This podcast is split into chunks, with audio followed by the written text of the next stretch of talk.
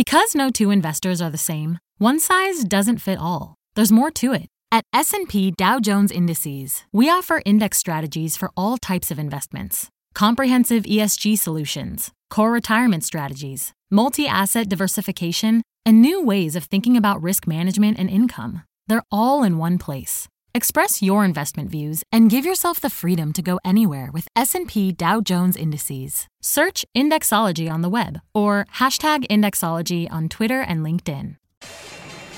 My mission is simple, to make you money. I'm here to level the playing field for all investors.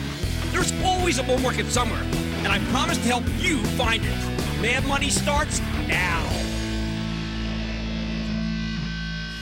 Hey, I'm Cramer. Welcome to Mad Money. Welcome to Cramerica. Other people want to make friends. I'm just trying to make you some money. My job's not just to entertain, but to educate and teach you. So call me at 1 800 743 CNBC or tweet me at Jim Cramer. Oil and airlines, they don't mix. Jet fuel is the number one cost for the airlines, so they shouldn't be able to rally at the same time, unless it's their stocks we are talking about. They are interacting in ways I did not think possible. They're going up in tandem. How positive is that? Every night now, I keep highlighting the bizarrely bullish ways that stocks are trading. And sometimes they're totally in your face. Like this simultaneous move in the price of oil and the airline stocks, which I have never seen, never seen in almost 40 years in this business. It's the type of thing that can really get the market's animal spirits roaring as it did once again today, with the Dow gaining 206 points, the S&P climbing 0.70%, and the Nasdaq falling 0.81%. House of pleasure. So let's take a closer look at this oddity, this amazing, lucrative set of circumstances, because I want you in. I want you, yes, not excited, because that's not rigorous. I want you to understand how rare things are that are happening right now. The airline stock surged today because of a terrific set of numbers out of Delta. Many people thought Delta was doing poorly, and that sent the stock surging up nearly 5%. Why not? The airline stocks have gone from being the most expensive names in the market because of their endless losses to being the cheapest group in the market, maybe save the autos, simply because investors can't believe they'll be able to meet the earnings estimates given that they always seem to be in price wars. Oh, but that's not what Delta told you today. They directly debunked the notion that fare cutting has come back and said they'll hold the line on willy nilly fleet expansion, which has historically caused the price wars. Hence why flying, though, frankly, is so miserable. Every night, every flight's always extremely full. You ever notice that? Uh, you pay through the nose for any amenities, and even first class feels like steerage on an old ocean liner. When you combine the 4.5% higher fares per each seat flown, that's the key metric that Delta reported this morning, with all of the full flights they have, you get a company that spews cash. Given its profitable growth, the stock is way too cheap, trading at a minuscule nine times next year's earnings. I think all of the major airlines stocks can go higher because this story is about price discipline, and the industry seems to have it under control. Okay, bad for you as a passenger. Great for you as a shareholder. Now, the pin action from the amazing Delta quarter was so strong that the stocks of United Continental and American also saw their stocks rally nearly 5%. I can only imagine how many price target bumps this group is going to get starting tomorrow. What's the one thing that most airlines don't have under control, though? The price of oil which is a huge variable that has often stung these companies. In fact, they've been hobbled by fuel costs so much that regularly, the, in the hedge fund handbook, or at least the theoretical one, it says short Sell, the sell, airlines sell, sell, sell. whenever oil inches up a couple of centavos. Yet here's oil rallying, rallying strong, this time bursting through the $64 level before giving up some gains later in the day. And what happens? It doesn't seem to matter one whit to the airlines. They keep going higher anyway. But the oil stocks, how about them? They are as hot as a pistol. You know when I renamed Bug, our rescue puggle, after Chevron not that long ago? You could tell he was both envious and tortured by the fact that his much less clever doppelganger, formerly Everest, got renamed NVIDIA. I don't blame him. Either NVIDIA is so dumb that he now answers to NVIDIA rather than Everest, Or he NVIDIA CEO Jensen Huang's BAFO keynote at CES last Sunday night about autonomous vehicles and is proud to be named after his company. Either way, NVIDIA now runs around all over the place, and when you call his name, he will go right to you, provided you have a steak bone in your hand when you call him. Well, guess what? Chevron, jealous no more of NVIDIA. Chevron stock has been screaming higher. It's up nearly four points today on a recommendation that cited its bountiful cash flow of many new projects. Now, get this. Think about this arithmetically, all right? Who would have thought that an oil stock would have so much gain? Only in this incredible, amazing, unbelievable stock market could an oil stock be less than 2% off its all-time high, even as oil's down about 40 bucks from where it was when Chevron last reached these lofty levels. You know, in fact, the whole oil complex is going nuts. You know what I'm thinking? Going by the, uh, maybe going by the rescue place, getting another dog, and renaming her Schlumberger. Is that oil stock simply has now scored 10 unanswered points.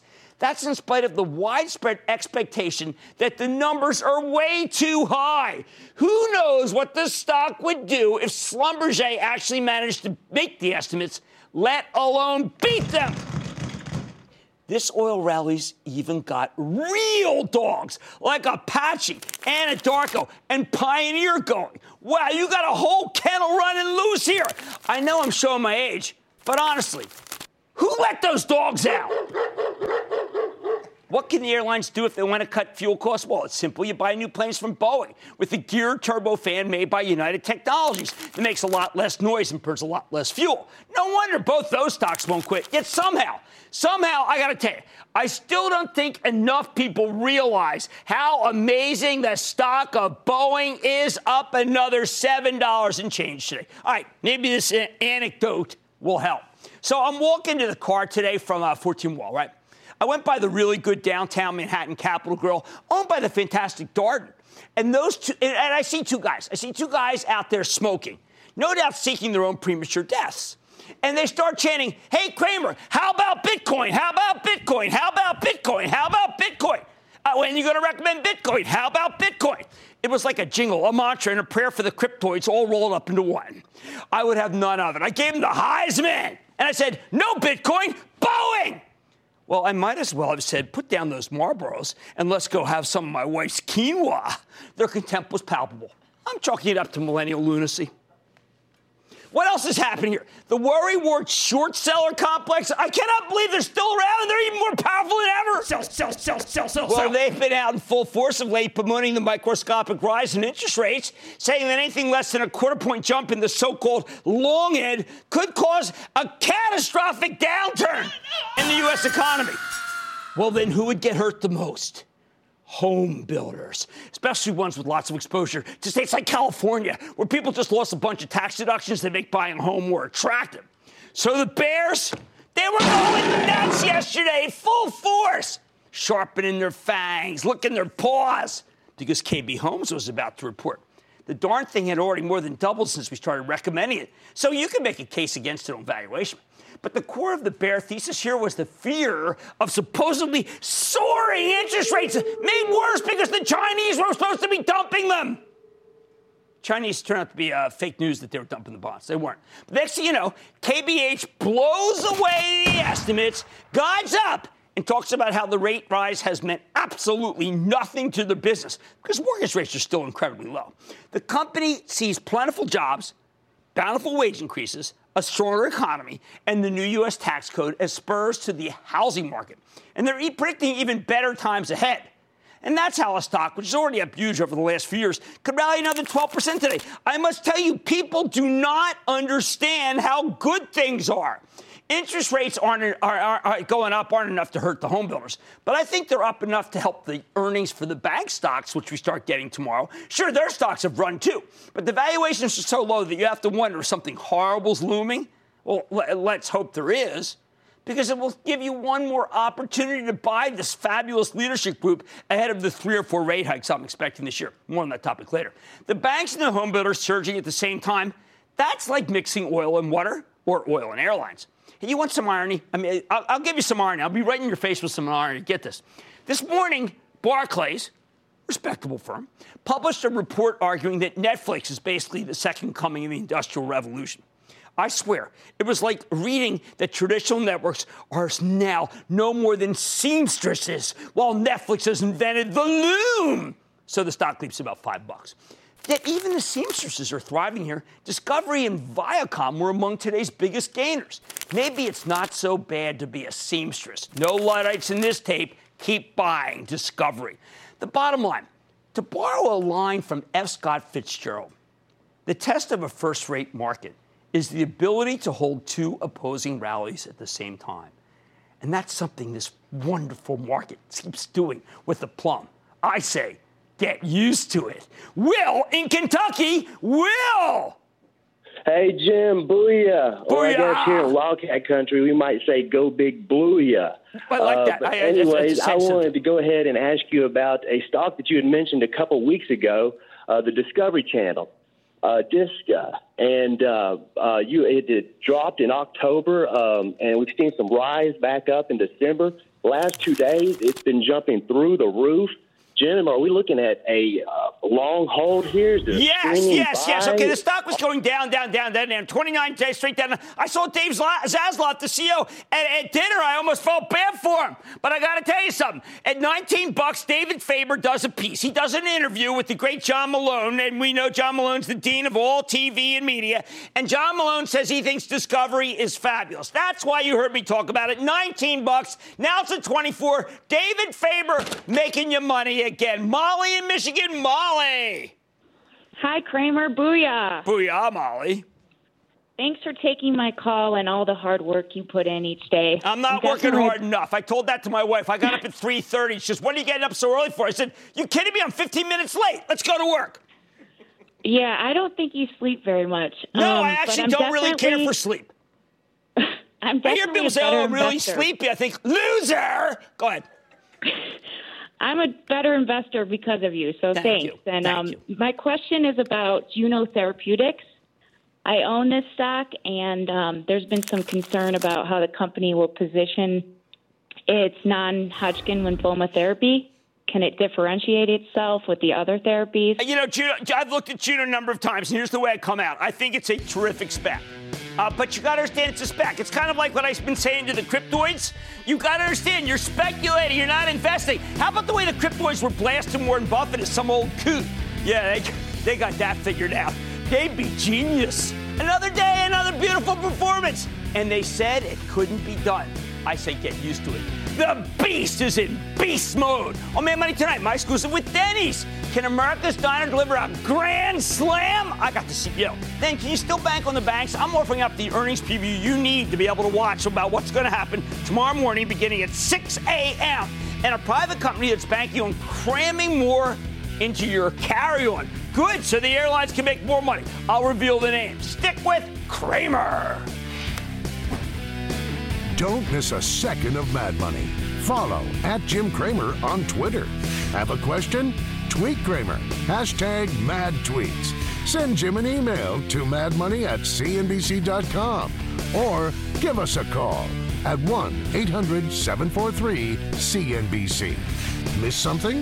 Head to madmoney.cnbc.com.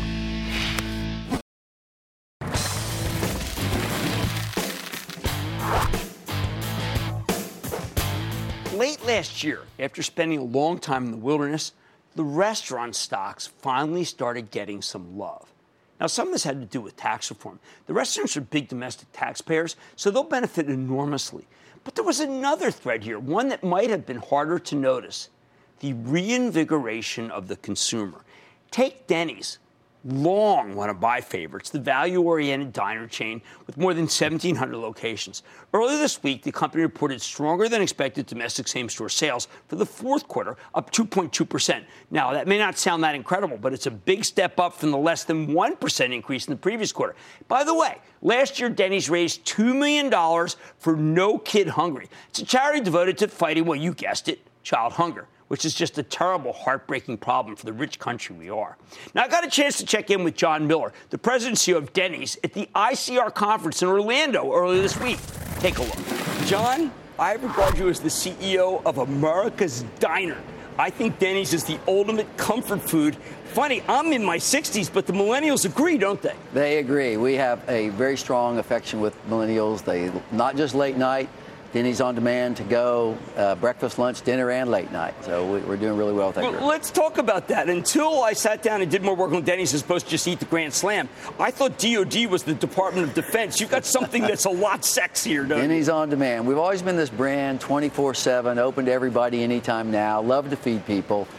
Why not make it available online to eliminate the phone call and the hassle, and then why not make it delivered? So that's what we've done. And you've brought back the old model, uh, and you're redoing them. When do you get big lift when it, when a Denny's looks like the Denny's of old? Yeah, they, they, they got to where it felt like a cafeteria or a lunchroom, and it needed to be a place appropriate for dinner. So we warmed it up a little, divided the spaces. People said they want their old diner back. Yeah. They got a little cold. So they're much better. 67% of the system is now on the new image, and by the end of 2018, about 80% of the system. My late mom always felt that you were bargain. Now, when I see two, four, six, eight, I know you're a bargain. Talk about that plan. I think it's smart. Yeah, about the one in every five. So about 20% of our system customers come in with a little more regularity for a $4 menu, yes. $6, $8 and uh, they are really, really popular. Everyday value slam for four dollars, or or pancakes. All you can eat pancakes. And for, I can make my own slam, can I? That's right. You create your own. but there's limited time offers. You make it so it's special too, right? I mean, each month you got something a little different. We do. There's limited time offers, but you know, oddly enough, for to go, you expected breakfast and pancakes to do well.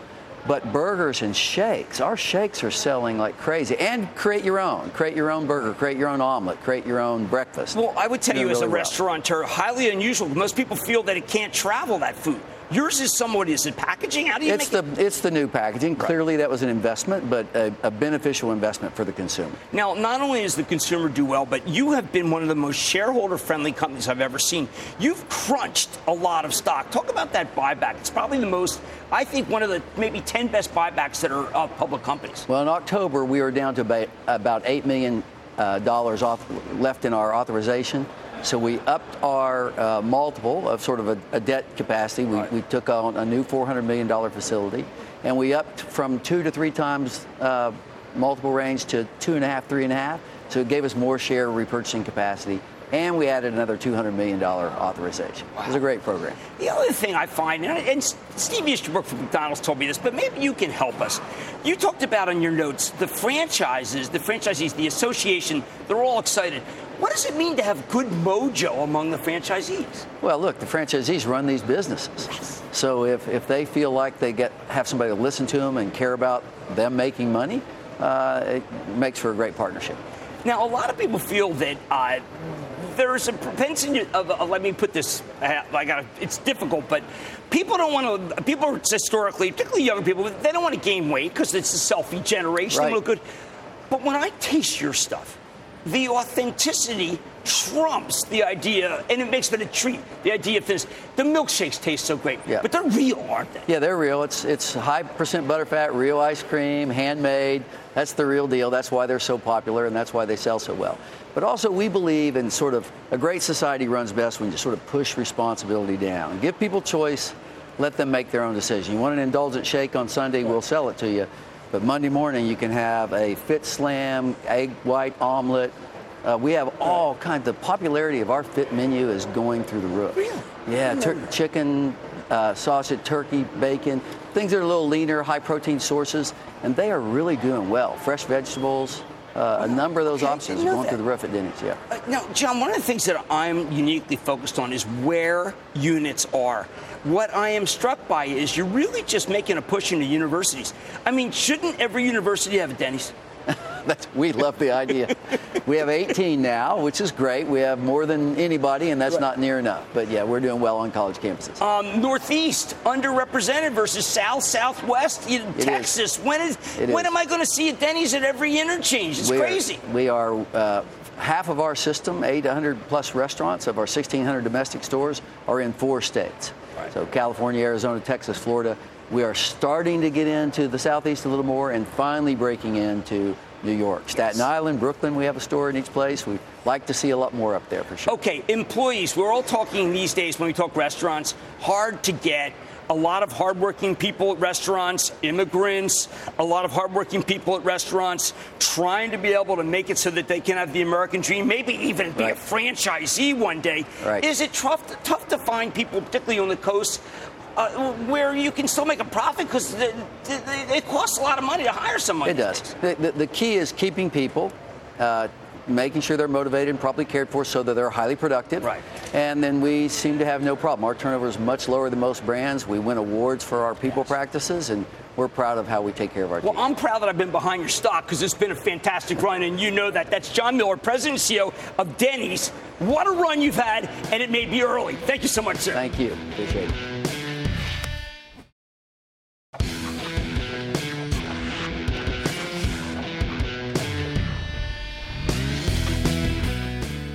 Marks the unofficial beginning of earnings season.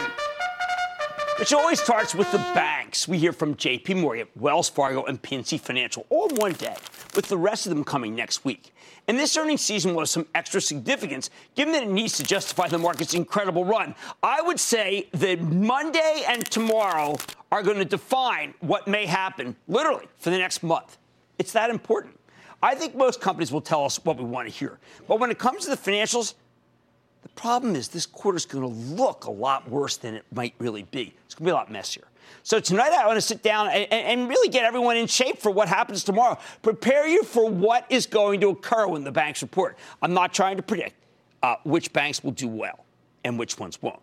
I simply want to help separate the signal from the noise so that you'll be in a position to understand what's actually happening as it happens. First, let's address the big themes. In early December, when we realized the tax bill just might actually pass, we started hearing about the banks taking large, and I mean really large, one time accounting charges in the fourth quarter in order to get out ahead of it. The CFO of Citigroup talked about potentially taking a $20 billion hit from the tax bill at an industry conference. Took a breath away, knocked the stock down big. Why? It's an accounting issue. Big companies like the financials have tons of unrecognized losses at any given time. And those losses were much more valuable in 2017, offsetting a 35% tax rate than they will be this year when they only offset a 21% tax rate. Okay, so if the banks wanted to take full advantage of the tax code, and they always try to do it, that's up to them, but they want to, then that meant taking a bunch of write offs in the fourth quarter before the new lower corporate tax rates kicked in. Put it all together, and that means the earnings for the fourth quarter could look horrendous on the surface. And I have to tell you, I predict that when you see them, people will be doing this the moment that it happens. Sell, sell, sell, sell, sell, I'm trying to steal you from that. Second, and this is much more important, trading volumes are likely to be going down and down big. At that same conference where Citi CFO talked about the $20 billion hit from the tax bill, he also mentioned that the company would see large year over year declines in its trading volumes. It's likely to be in the high teens, that declines, and that's pretty suboptimal. But you have to understand that the banks are coming up against some very difficult comparisons here. When last year they had the extreme volatility because of the surprise election of Donald J. Trump. Third, last quarter, JP Morgan and Citi both told us that they set aside more money for credit card losses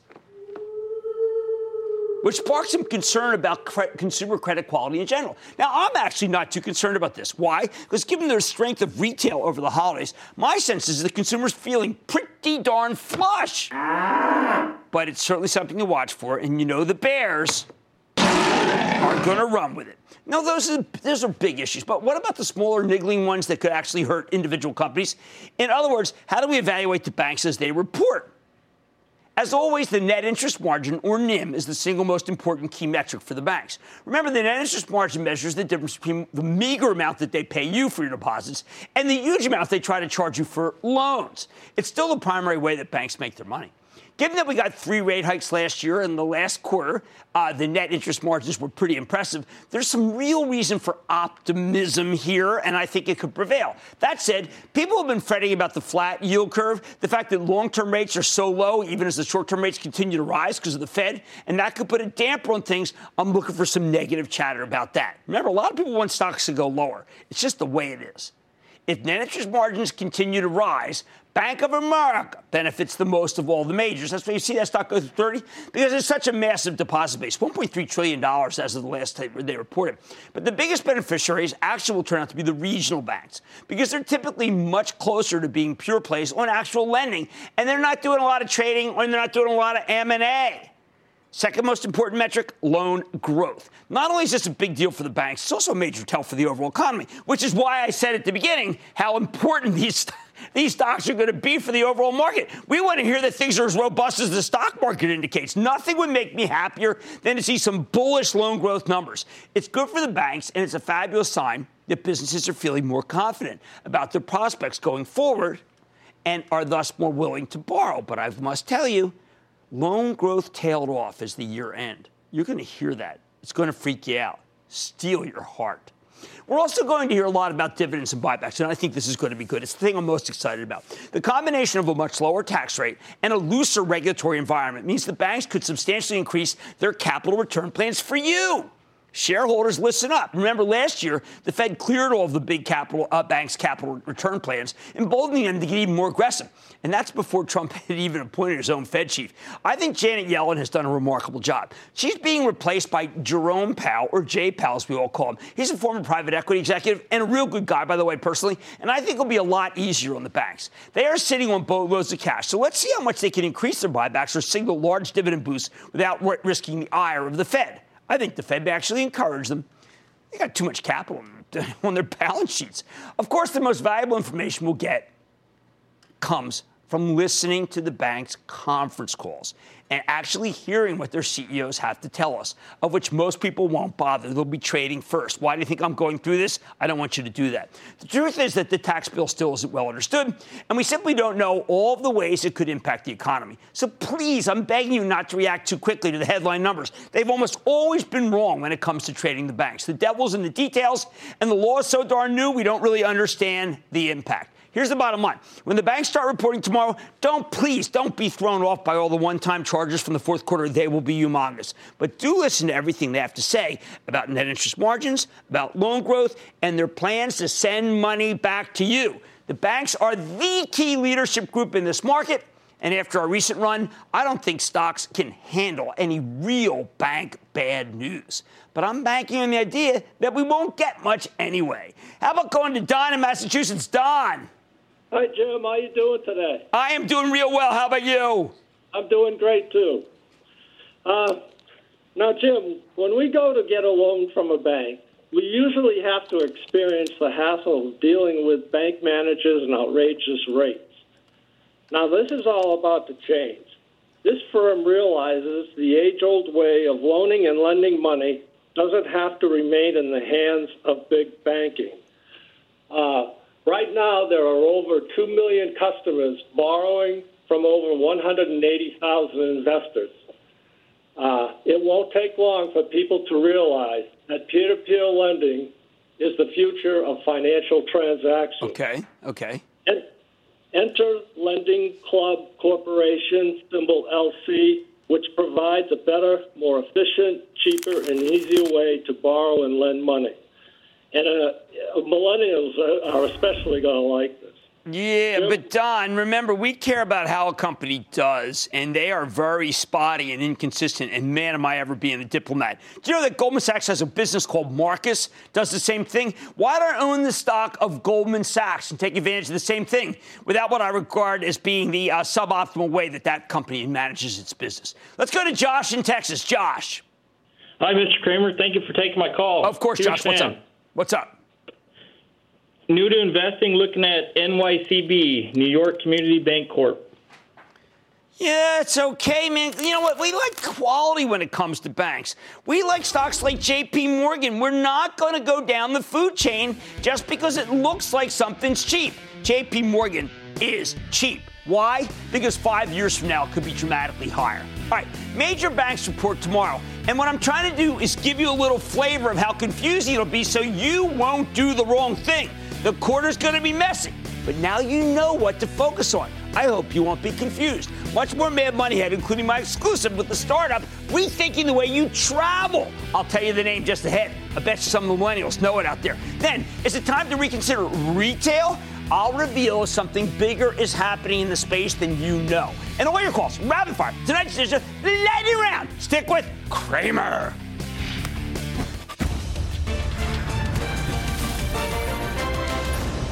Tomorrow, kick off the trading day with Squawk on the Street.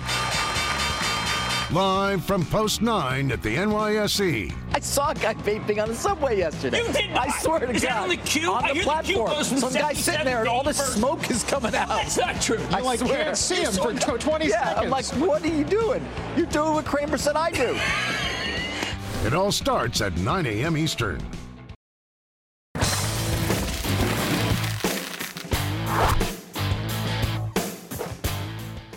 A lot about how the web has transformed retail, but in some ways, I think we're earlier in this transformation than most of us think. Why do I say that? Well, on Tuesday at this unbelievable ICR conference, I got a chance to hear from a company called Away, A W A Y. It's a luggage startup company that's making travel a better experience. Now, that may not sound all that exciting, but Away is turning this industry on its head using a direct to consumer business model that allows them to dramatically undercut the competition. This company's just entering its second full year of operation, yet they've already sold 200,000 suitcases through their website and their four retail locations New York, LA, San Francisco, and Austin. What's driving this young, terrific story? We spoke to Steph Korey. She's the co founder and CEO of Away earlier this week. I want you to look at this. Steph, why did you decide to start Away? So it really all started with a personal experience. My uh, business partner Jen was traveling. Her suitcase fell apart in the airport. She asked all of her friends for a recommendation, and uh, everyone said, Don't get what I have. There's nothing that I could recommend to you. So she gave me a call, and um, we started to really talk through like travel and the travel experience and why no brands that exist today were really speaking to that and one thing led to another and away was born So, in other words, what you think is that the other companies wanted to make luggage. You wanted to do something experiential that included luggage. So you're hitting the nail on the head right there. Um, when we when we looked at like the incumbent luggage companies, Right. it was a lot of like, how do we make a feature list and then that we can market? Like it's all about the feature list and and the marketing and the bullets on the materials. And what we said is, how do people travel today, and how is that changing and how is that different and how can we build products that support that experience and make the end to end more seamless Well, it's very clear that millennials travel. They travel differently from my generation. They want different things out of, get this word, suitcase. What do you give them? So there's a number of things that are unique about our product, but um, like one of the first things we learned when we asked people when they were traveling, we were like, "Do you travel uh, more for work or for pleasure?" And one of the best things was the answer is always for both, because if you're going somewhere, Right, you're right. incorporating everything. So part of what we did is we made something super light. Um, you can fit more, like we designed it in a way where you can fit more inside than anything else. It's always, um, it's the maximum size that you can carry on with you for the Okay. carry-on. The carry-on charges your phone, so if you're sitting at the gate answering emails at your layover, no more dead cell phone and no more sitting on the floor looking for an outlet. No, I never sit. I always sit on my bag. It's like you know, and then people snap a picture and they think I'm desperate, but that's what you do. so, uh, millennial pink. Now, if anytime millennial, we always perk up because that's how you make money. But an interesting anecdote that happened, right? In terms of what Yeah. something you had that was a hotcake. Yeah, we modeled it after your shirt that you're wearing right now, actually. Um, you're in millennial pink. Nice, nice count. Um, yeah, we, we made a millennial pink suitcase and we only made a few thousand of them um, and they sold out in, I don't know, a tenth the time that we thought they were going to. And all of a sudden we saw ourselves a few weeks later with a wait list of 10,000, 20,000 people emailing in, tweeting at us, being like, what can I do to get the pink one? What can I do to get the pink one? So they wanted it so badly. Um, we brought back the millennial pink suitcase and now everyone's happy. All right, Steph, people are watching you right now. And there are a lot of millennials who watch the show, and they're thinking, I want to have a business. They have something they believe in, and they want to do a business. How did you even think that you could? I mean, you sold, what, 200,000 pieces, more than that? A little bit more than that. Okay, yeah. well, how, why did you even think it, it, the dream could come true? Uh, that's a great question. I actually I didn't start with I want to start a business. Um, I started with my friend not being able to find a suitcase that Right, met her travel right. needs. And um, I told her I would help her look into why that why her needs couldn't be met. Okay. Um, and we started doing some consumer research and we started doing some market research, and one thing led to another, and we were like, oh my gosh, we could create something that would make travel better for all these people. But how are people hearing about it? What strategies are you using? What kind of guerrilla warfare are you waging against big companies that are pretty much incumbents? Yeah, so um, the number one way our customers find out about us is a recommendation from a friend. Okay. Um, so we find that if we can create um, a special experience, like our web experience, our purchasing experience, our in store experience, our product experience, how you travel, if we can create something that leaves a lasting impression with people, that's so rare these days that they'll tell everyone they know about it. So, um, really like storytelling in the brand and really inspiring people to travel more and get out there is like a core part of how we get our brand um, awareness. Social, print, what do you use? Um, there's a lot of social media. Okay. Um, Instagram is the second biggest way people find out about us after from a friend. All right. See, it's Um, amazing. No, Instagram, again, this is, remember, people watching at home, they're saying, I can Instagram, I can get it done. I mean, what do you do? What's the trick of Instagram for, for your, for Away? What are you doing? Well, I'll ask you a question first. So, um, when you scroll through your Instagram feed or when you're thinking about what to Right. Instagram yourself, um, it's typically not someone like sitting at their desk being No, like, oh, no. here's me eating That's a bad sandwich. branding. Yeah, bad branding. Everyone's Instagramming when they're traveling and when they're seeing the world. So, what we've really done is like, like highly encourage um, our customers that like when you're traveling and doing cool things, like share it, like inspire inspire your networks and share what you're doing. So now when people are traveling, they're going somewhere new, they're Instagramming themselves with their luggage, and that's how people are finding That's the about kind of word of mouth that really works. So I Yeah. think you've got an inventive business plan. I love the fact that you believe and then create a business as opposed to, hey, I'll create a business. What should I do? Yeah. So that's terrific. You believe. That's what people should do. That's what success is about. And that is Steph Korey. She's the co founder and CEO of Away. And we want her to win. Stay with Cramer.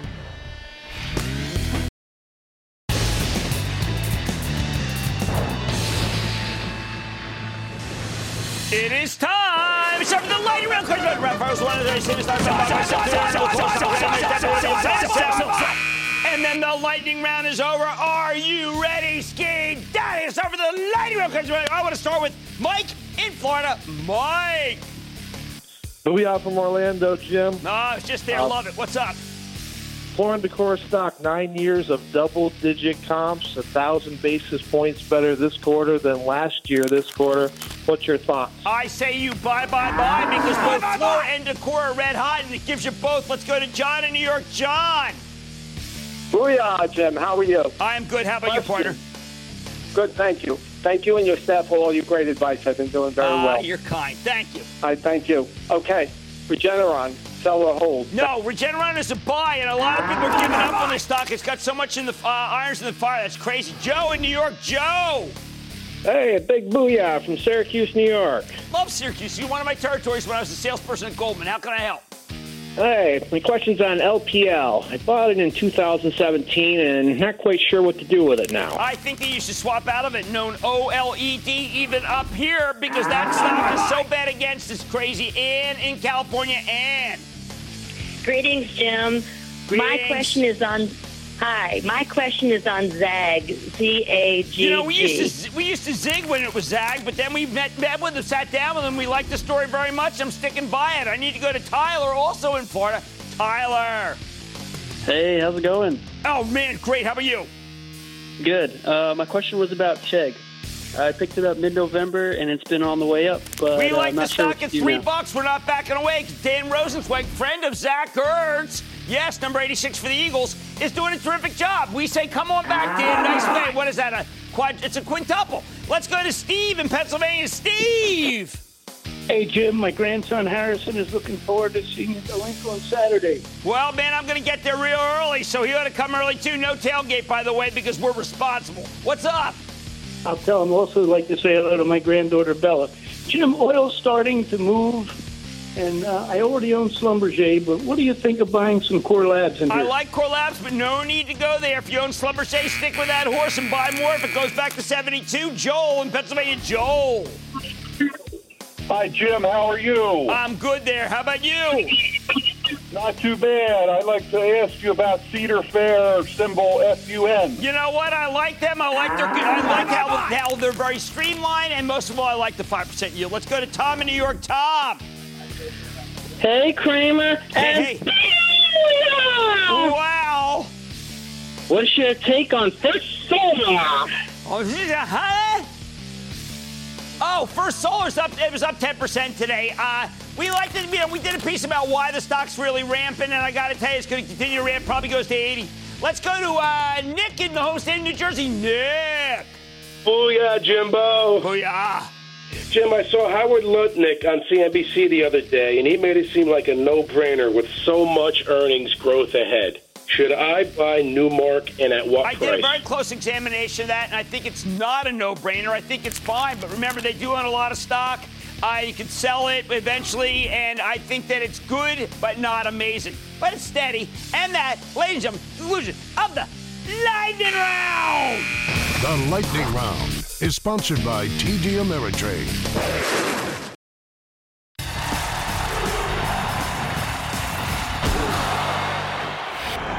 We're being way too cavalier about the return of retail, including mall based retail, and what it really means. We just can't believe that any of these companies can really escape the clutches of the Death Star, Amazon.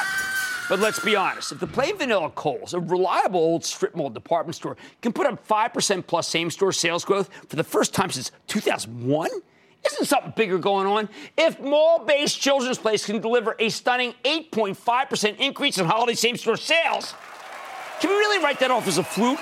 When Target and Nordstrom guide up for the holidays and start to show genuine earnings power, can't we step back and say, wait a second, something big's changed here? I spent a day talking to top executives from many major retailers this week at the fabulous ICR conference in Orlando. And I can tell you that something major is afoot. What did we learn there? First, the consumer is much, much stronger than anyone at any of these companies could have imagined, even a few short, not years, but months ago. We know that the consumer's been shopping aggressively at Costco, Home Depot, and Lowe's. But until this week, we didn't really believe we'd get strong numbers from anything other than the dollar stores and the discount chains like Burlington, Ross, Ollie's, and Walmart. The latter of which is choosing to reward workers with some nice sized bonuses, courtesy of the new tax law. Although they did axe some workers by closing a bunch of Sam's Clubs today, a move that instantly sent the stock of competitor Costco screaming higher. After this week, it's clear that we're getting terrific results from all kinds of retailers. The numbers are so big that you have to think there's been a serious pickup in shopping, not just back to where we were in 2014, but in many cases to where we were in the early to mid 2000s. Does that mean we should just go out and buy the stocks at Children's Place and Kohl's and Target and many others right here, right now? I've huddled with together with the ActionAlertsPlus.com Club research team, and we think that after this run, including almost 10 straight points in Target, it might be a bit of a mistake to jump on all of them immediately. We think you have to wait for an ETF-related pullback because the RTH, the key ETF, is in control, and it seems to be able to manipulate any of these stocks up or down. Given that the RTH has been roaring lately, I think you'll end up overpaying if you don't wait for a little bit of a downturn. But in truth, retail executives feel that job creation, stability, coupled with some genuine economic booms, often related to cheap energy in the Southeast, are all combining to create a much more positive backdrop. Second, many of these execs talk about how household formation is back on the upswing, with millennials finally having children, spending money on them, moving out of their folks' houses. Maybe student loan debt and healthcare costs are less of a worry than we thought. Third, many retailers have finally been able to cobble together online strategies that the consumer actually likes. While they may have to partner with Amazon Web Services, they're also using the correct customer relationship software to maintain and enhance loyalty. They have much better control of their inventory, and they finally figured out the positives of bricks and mortar, like buy online, pick up at the store, BOPUS. Fourth, the survivors are getting the spoils. There have already been so many failures in retail that the remaining winners have taken a lot of market share, and they're now making a killing because business is picking up again. Fifth, the valuations may be very wrong for some of these companies.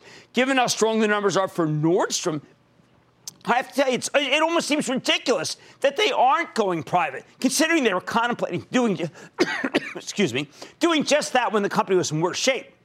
It failed last time, But now that things are better, I think the talks are get restarted. I feel the same way about the stock of Macy's. I don't think people understand the magnitude of optionality that Macy's has if they get it right. And CEO Jeff Gennette is getting it very right. The fact that Macy's has cleaned up its balance sheet allows the company to do a lot more with a lot less. Plus, let's not forget that the flagship store had been wiped out by that strong dollar. That's over. The dollar's weak. I say now that retail's in the dry spell, and that happens in January, it's the Dolstrom's, no holidays. You need to buy this group the next time we get any kind of weakness here. The retailers aren't fully apart anymore. For the first time in years, they're not just tradable, they're actually investable. Stick with Cramer.